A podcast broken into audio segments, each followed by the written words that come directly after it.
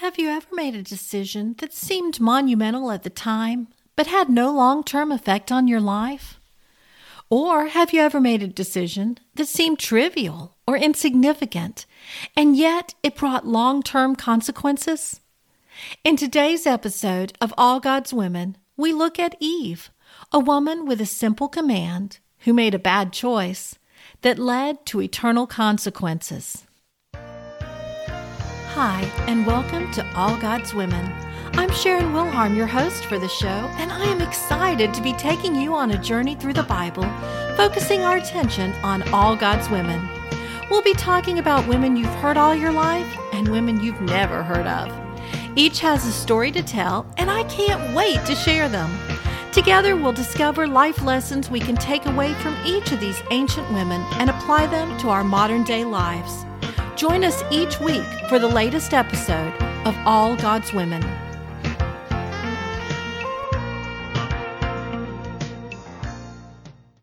Eve had a choice to make. It wasn't a choice she agonized over. It wasn't anything she gave much thought to. At the time of the choice, it likely didn't seem like a big deal at all. But the consequences? They weren't just life changing for her, but for every life after her. The Bible opens with the story of creation. In Genesis chapter 1, verse 27, we're told that God created man and woman in his image. Chapter 2 gives us a more detailed account of Eve's creation. Up to this point, everything else was created from nothingness. Eve, however, was absolute perfection in appearance. She was beauty personified.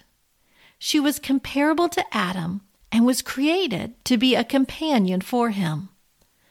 God's commands to Adam and Eve were simple Be fruitful and multiply, fill the earth and subdue it, have dominion over all the other creatures, and don't eat from the tree of knowledge of good and evil.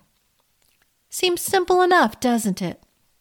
Yet we go straight from the creation of woman at the end of Genesis 2 to the temptation and fall in Genesis 3. The serpent takes what Eve knows, that they aren't to eat from the tree of knowledge of good and evil, and then questions it.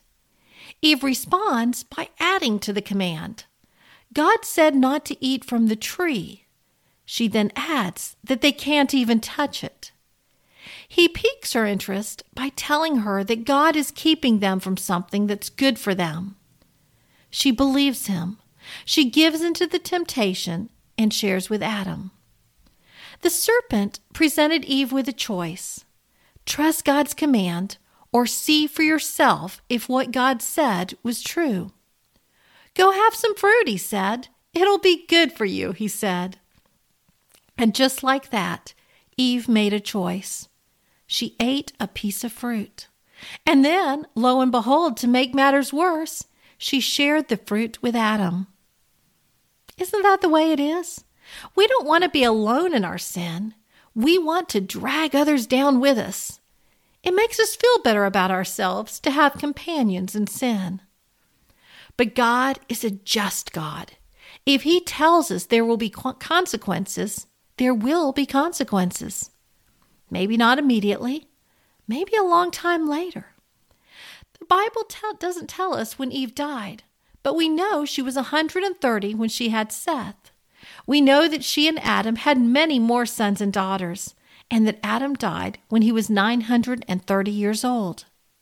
It took a while, but Eve died just as God said she would. Furthermore, so did everyone else born after her. Eve made a bad choice, and it forever changed the trajectory of human life. Perhaps you too have made poor decisions.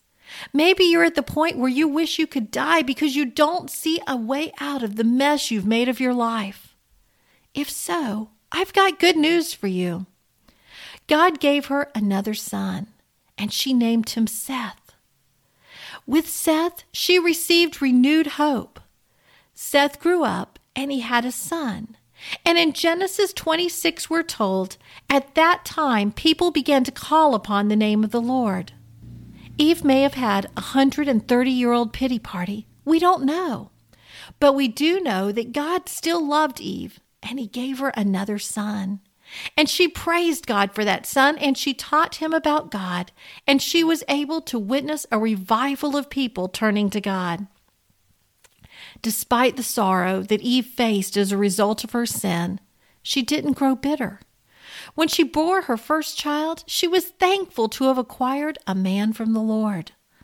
When her one son killed her other son, she bravely continued on with life. When Seth was born, she proclaimed, For God has appointed another seed for me instead of Abel, whom Cain killed. Eve could have given up on life. She certainly had plenty of reason to feel that life was hopeless. Instead, she pushed forward, focusing on her blessings instead of her fears. What about you? Have you made life altering, destructive decisions? Are you living in fear because of sin that is standing between you and God? It's easy to give in to those fears, calling them holy fears. But that's not God's intention. Yes, He wants us to address our sin, but once we admit them and bring them to Him, He wants us to move on and focus not on our failures, but on His grace.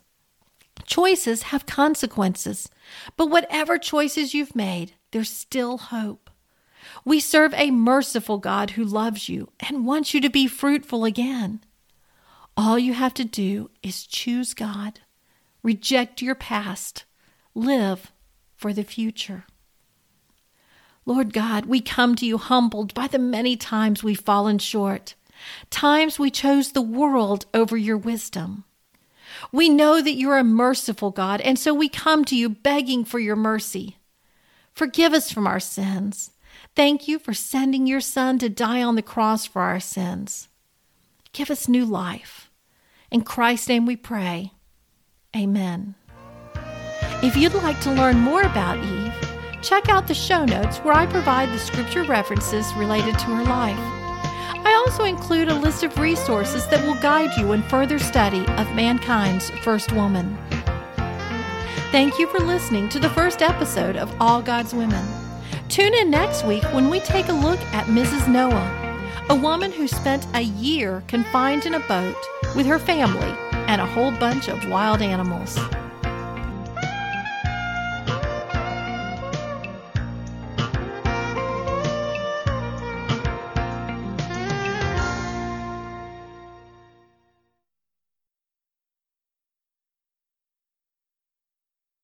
If you enjoy All God's Women, be sure to subscribe so you never miss a new episode. If you're listening directly from the All God's Women website, you can scroll down to the bottom of the page and click on the link that invites you to have each episode delivered directly to your inbox. Or if you're listening via a podcast platform, just click on the subscribe button. And if there's a notification option, click that too so you'll be notified each time a new episode is released. While you're at it, be sure to tell your friends all about All God's Women so they can enjoy it as well. If you enjoy listening to All God's Women podcast and radio show, you're going to love my brand new Women of Prayer Bible study. Get to know the character of God by studying the prayers of women in the Bible. Grab your copy today, available in paperback and Kindle.